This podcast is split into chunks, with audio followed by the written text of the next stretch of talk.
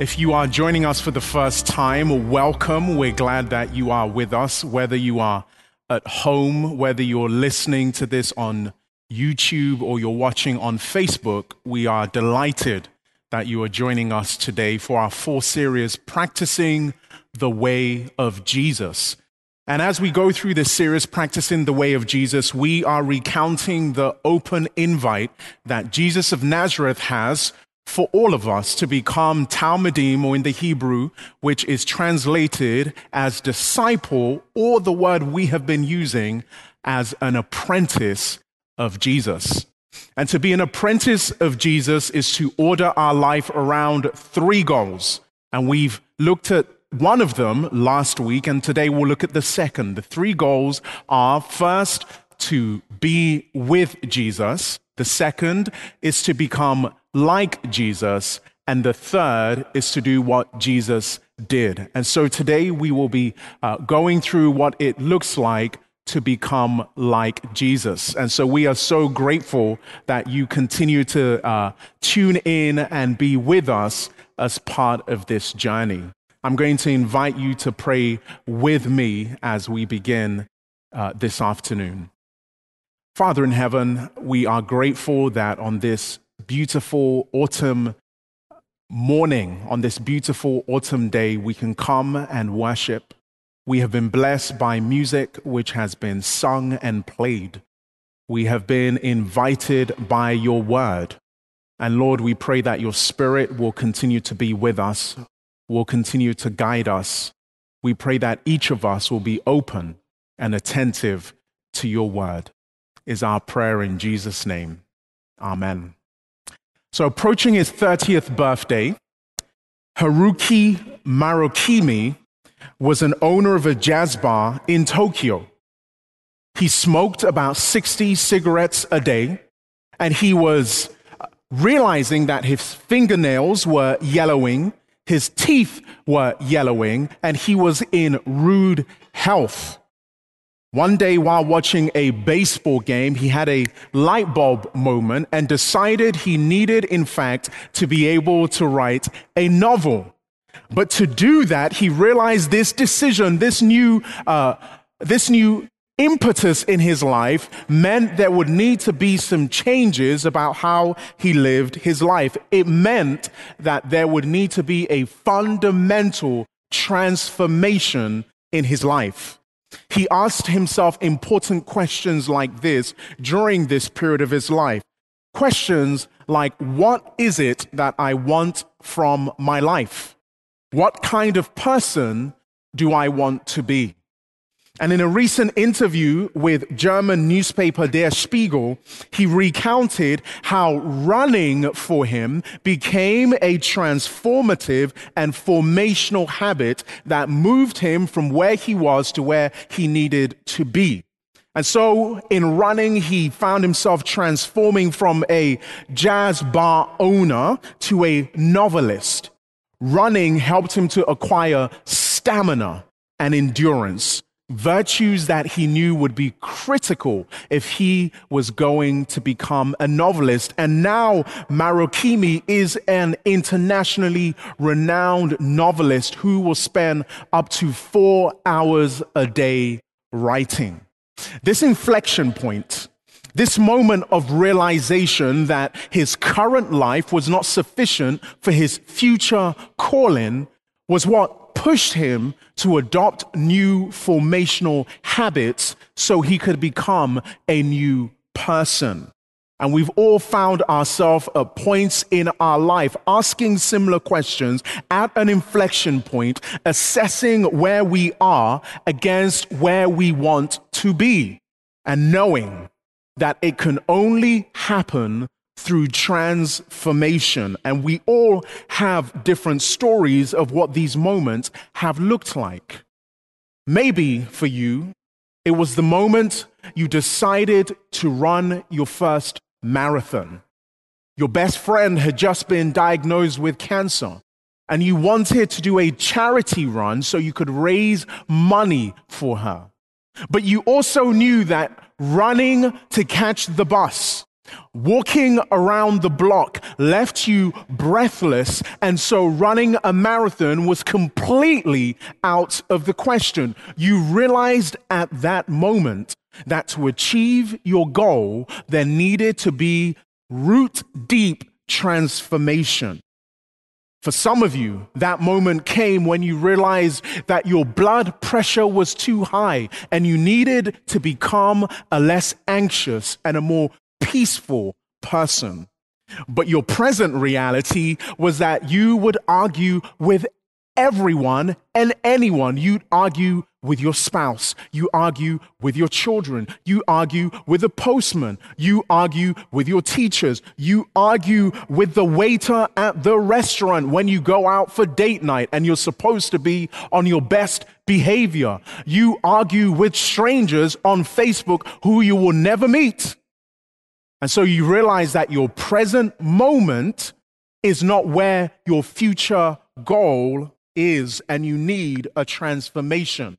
Or perhaps you were a high school senior, or you are a high school senior, and you have a goal of getting your first car, and you have a part time job, and you save money. But you spend that money on Balenciaga and on Dior, and you don't save that money to get your first car, and you realize there has to be a change. There must be transformation if you are going to reach your goal. And for you and for me, we recognize that there are moments in our life where we must become almost a new person. And this is what this afternoon we want to talk about just for a few moments what transformation looks like, how it happens, so that we can become like Jesus. And a, and a word on that before I continue. The sermon title is Be with Jesus, and I realize that it really ought to be Become like Jesus. To be speaks of a present state or a state which has already been attained, whereas to become is speaking of a journey and of steps into becoming a state that you yet are not. And so, really, this sermon is better accurately titled become like Jesus. Now, Jesus tells a story, a parable, and it's a short one that we can find in Luke chapter 6, verses 39 to 40. It's very brief. And Jesus says, and he spoke a parable to them Can the blind lead the blind? Will they, will they not both fall into the ditch? A disciple is not above his teacher but everyone who is perfectly trained will be like his teacher. Now, in this short parable, a parable that I'm not particularly familiar with, and I'm sure for many of us, it's one that we pass over without much thought. In this parable, Jesus lays out some key concepts of transformation for all of us who are seeking to be his apprentices and practice the way of Jesus. Jesus lays out in verse 39 some unnamed antagonists, and these are the Pharisees that the Gospels consistently uh, refer to as being blind guides. And so Jesus is saying there are blind disciples following blind guides, and they are not going to be what they need to be. And Jesus uses this word for student in the Greek mathetes to describe those people who are following the blind guides. This word mathetes is translated variously as student, as disciple, or as this word we have been using, as an apprentice. And if you go back and watch some of the earlier sermons, you will understand that this idea of being an apprentice is much more than simply knowledge acquisition, but it's becoming like your master. To be an apprentice is to move and to be like the person you are apprenticing after. If you are apprenticing to be a carpenter or a machinist or a builder or an electrician, it takes years of intentional, dedicated practice. And this is what Mathetes is pushing toward. And this is what we're speaking about to be apprentices of Jesus. And Jesus goes on when he speaks about being an apprentice that the student, the apprentice, is not above their teacher, but everyone who is fully trained will be like their teacher. Interesting. Trained will be like their teacher. Now, in this very short two sentence parable, I think there are a few lessons or a few important things we can learn about what it looks like to apprentice after Jesus and to become like him. Here's the first. It's important for us to recognize really the first impulse that we have spoken about that to be an apprentice is to become like your rabbi. And this does not happen haphazardly. You don't just trip, wake up one day, and you are like your, like your rabbi. It's not the same as simply having uh, theological knowledge. It's not the same as simply being able to quote verses. It's not the same as having just a surface knowledge. To become like your rabbi is an all encompassing journey. And it is a journey of being transformed into the image of your teacher. The second point that I think we can pick up from this short parable is that to become like your rabbi involves something that is intentional, and that something is training. It's such a, a, foreign concept, I think, for many of us to recognize that if we are going to be an apprentice of Jesus, there is training involved. If you remember last week, uh, we spoke about the training, for example, that LeBron James puts in to keep his body in shape to be a uh, world class athlete, or the training that a musician will have to put in if they're going to be a concert pianist, for example. And we recognize that if you change, it takes time and it takes intentional training and habits to happen. And Jesus tells us that the student, the disciple, the apprentice who is going to be like their master must be fully trained, must be intentionally trained. And the third thing that we learn is that there are stages in the training. Notice that Jesus says that you must become fully trained. And if you are setting up a scale of being fully trained, then it means there is a point where you are not trained, or perhaps a point where you are partially trained. And Jesus says to be an apprentice is to be what? Fully trained.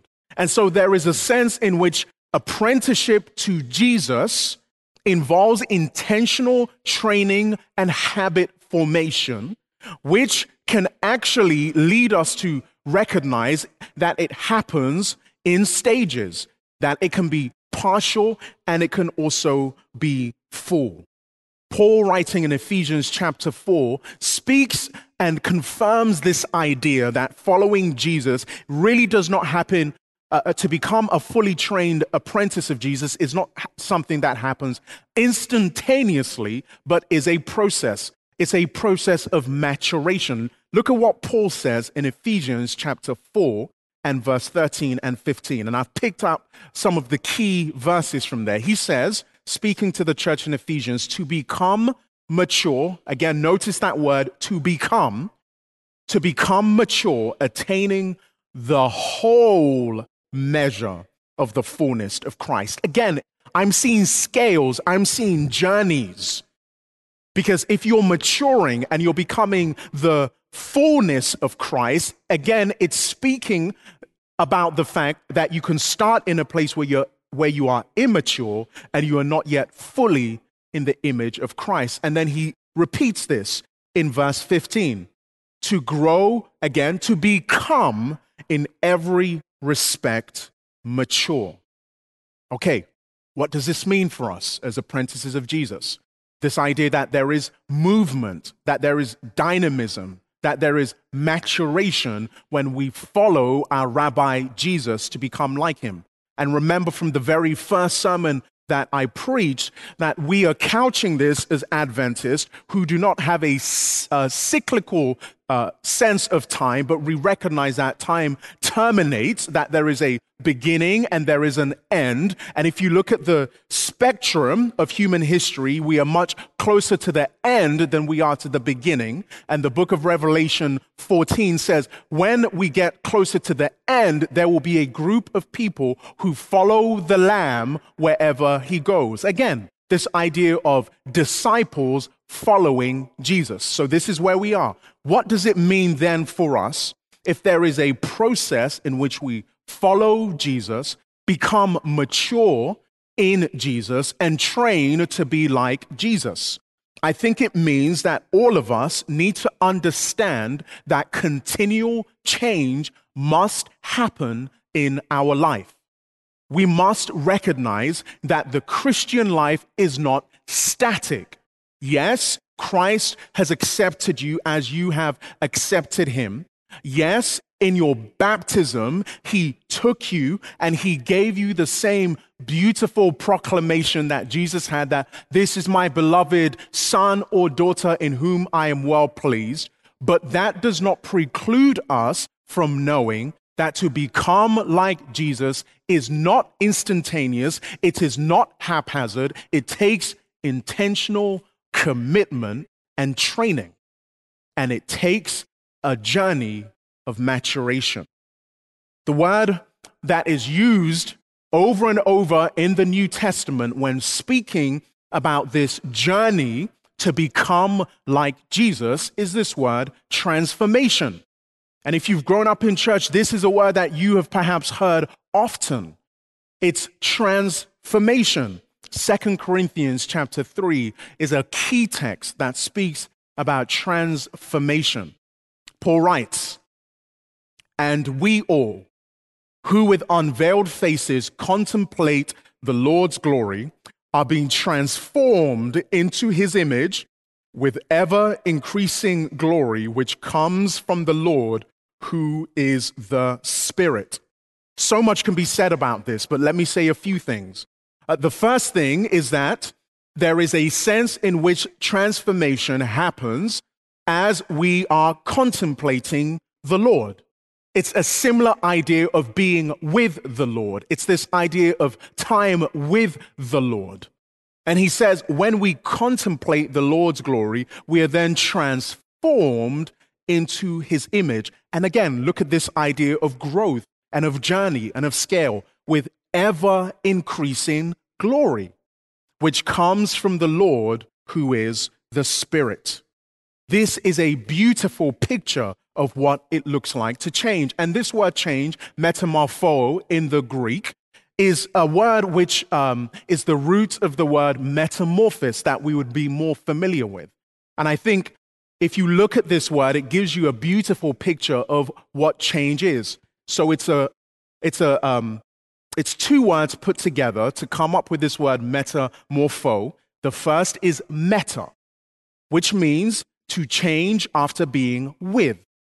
You notice this word again, with, being with is what brings the change. And then morpho, changing form, keeping with inner reality. There is so much there, but Again, it's this idea that we are with, and when we are with, there is an internal, deep change which happens. Now, humans, for example, don't go through metamorphosis. We don't really change in the same way that uh, a butterfly may go, may change from egg to caterpillar to chrysalis to butterfly. We don't change in that same way. But Jesus Christ is calling us, according to Second Corinthians, to go through transformation, to metamorpho with ever increasing glory. After all of this has been said, and as I was thinking about the message today, I reflected on the seasons of my own life when I came to a crossroad, when I came to an inflection point like this novelist, Haruki Murakami where I realized that where I was was insufficient for where I needed to be. Where I realized deep down that if something did not change at a foundational level within me, and I'm not talking about um, Oprah Super Soul Sunday spirituality or eat, pray, love. I'm talking about a root deep foundational change happen within me that I would not be the husband that my wife needed or the father that my daughter needed. And you can fill in the blank because there are many of you who are watching today. And yes, you have grown up with it in the church. Yes, you understand the theology. Yes, you can give the Bible studies. Sure, you know all of the text, but who are you becoming? Are you the spouse that your wife needs, that your husband needs? Are you the father that your children desperately require? Are you the boss that those that you work with need to flourish in their job? Are you the neighbor who steps into places and does the right thing for your neighbor? Are you the citizen that the country needs? Who are you becoming? And I know that this may feel like a rude awakening for some of us as we go through some very simple, simple ideas of what it looks like to follow Jesus. But we have to grapple with this because the goal of being a Christian is not simply information collection.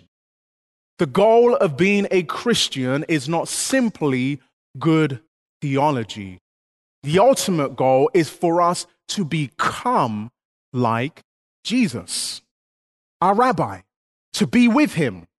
And as we're with him through the indwelling of the Spirit, through habitual changes, through contemplating him, we change and become like him. As apprentices of Jesus, to be changed means this, and I'm going to put a quote up for you on the screen that the Christian life could be summarized as being formed, conformed, and transformed into the image of Christ. And then it continues so that we increasingly come to share his love, his hope, his feelings, and habits. So we live our lives as he would live them if he were in our place. Mercy. You know, I grew up and this was not the goal that I had as a Christian. This was not the goal I had as an Adventist. To live and to share his love, his hope, his feelings, and his habits. To live my life, to live your life as he would live them if he were in our place.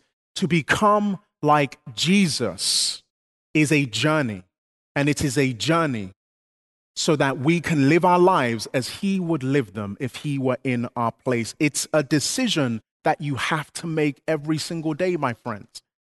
Maybe you were baptized 25 years ago. Maybe you got baptized 40 years ago at summer camp. You gave your life to Jesus. Maybe you just got baptized six months ago and you made a decision to follow Jesus, to become a mathetes, to become an apprentice. Did you know that that is a decision that you need to make every single day. Think about this. When Jesus had disciples and they would wake up in the morning, and Jesus said, We're going today to Nazareth, we're going today to Galilee. If they had made a decision to follow Jesus Christ two weeks ago, but they decided on that day, oh, we don't need to follow you today. We're good. We still love you and everything, but we're just going to stay here they would not be following Jesus. They had to follow Jesus, and the decision had to be a daily decision. It had to be an intentional decision. It had to be them opening themselves up to the radiance of Christ and being transformed, formed, and conformed as they decided to be with Him. And this is the same invitation that I have and that you have. It's to change and to become like Jesus. And when we decide to accept Jesus' invitation, Jesus receives us in the same way he received his disciples, just as we are. Did you know that? Jesus does not need you to do some moral gymnastics. Christ does not need you to get your act together. He doesn't need you to try to clean yourself and come and follow him. He invites you and he wants you to come just as you are. Even if you come to him broken, addicted, angry, cynical, sullen, dishonest, self centered, judgmental, Jesus wants you to accept his invitation to come and practice his way, just as you are. And often, when we start to speak about becoming like Jesus, forming habits like Jesus, it can be easy to veer off into uh, legalism. And by that, I mean thinking that uh, to follow Jesus means to follow a checklist. And if I follow a checklist, then Jesus Christ will, uh, I will accrue to myself his approbation. If I do what Jesus wants, then he will love me. No. When we accept Jesus' invitation, that invitation should be enough to tell us that we are loved and accepted. And he wants us to grow into the fullness of who we were created to be. And Paul reminds us in that text that we read in Corinthians that transformation with Christ comes as we gaze on his image and it is and it also comes from the Spirit. This is not a work that we do ourselves, but it comes as we gaze on the glory of God and as the Spirit works within us. So I would put it this way that transformation comes by the Spirit as we spend time with Christ in awe of his beauty. And the vehicle of our formation is biblical habit, doing what Christ did. And this pulls us, the Spirit guides us so that we can be transformed like a butterfly, or to use an old theological word that some of you may be aware of, it's a process of sanctification. Ellen White, writing about this character formation, Ellen White, one of the early um, founders of the Adventist church, says this. She says, at a very early age, Jesus had began to act for himself in the, look at the word, formation of his character. And not even respect and love for his parents could turn him from obedience to God's word. And then in another place, she says this the formation of a right character is the work of a lifetime and is an outgrowth of prayerful meditation united with a grand purpose. And so, this is all of us. Whether you're in middle school trying to figure out your relationship with Jesus apart from your parents, whether you've been doing this thing for 50 years, it is the work of a lifetime. It is a journey to become like Jesus. And you know, sometimes, my friends, it's going to feel like you grow in bounds. You know, when you see your nephew that you have not seen for a few years, and you say the same thing that everyone says as if it's original, but we all say it Oh, you've grown. Like, yes, of course I've grown. This is what happens when you're a teenager and you eat eight meals a day. You grow. So sometimes your growth and your formation to become like Jesus will feel like that teenage summer where you shoot up two inches in three months. But sometimes that formation and that growth, that journey may feel like you take one step forward and you take a couple steps back. But it's a journey. And it's the journey that the Spirit empowers and the Spirit guides as we allow ourselves to be, um, to be with Jesus and to be transformed as we are in awe of his face. And I am convicted, my friends, those here at Walla Walla University Church, our students who are here at Walla Walla University, those watching from around the country and from around the world, I am convinced that there is a desperate need for more people who don't simply believe in Jesus, but who become like Jesus.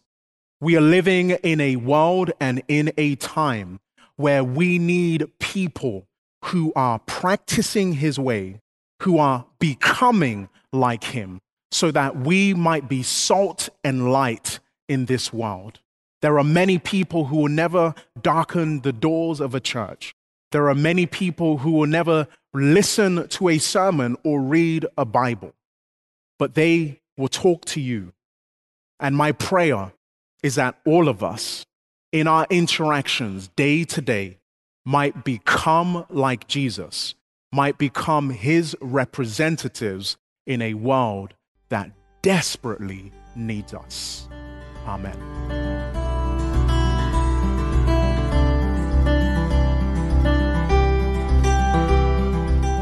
Again, thank you for joining us this week. We hope that the service was a blessing to you, and we're so glad you worshiped with us this Sabbath. Please let us know where you're joining us from. You can send us a message on our social media, on Facebook, on Instagram, on our church website. And we pray that you have a wonderful week and God's richest blessings go with you.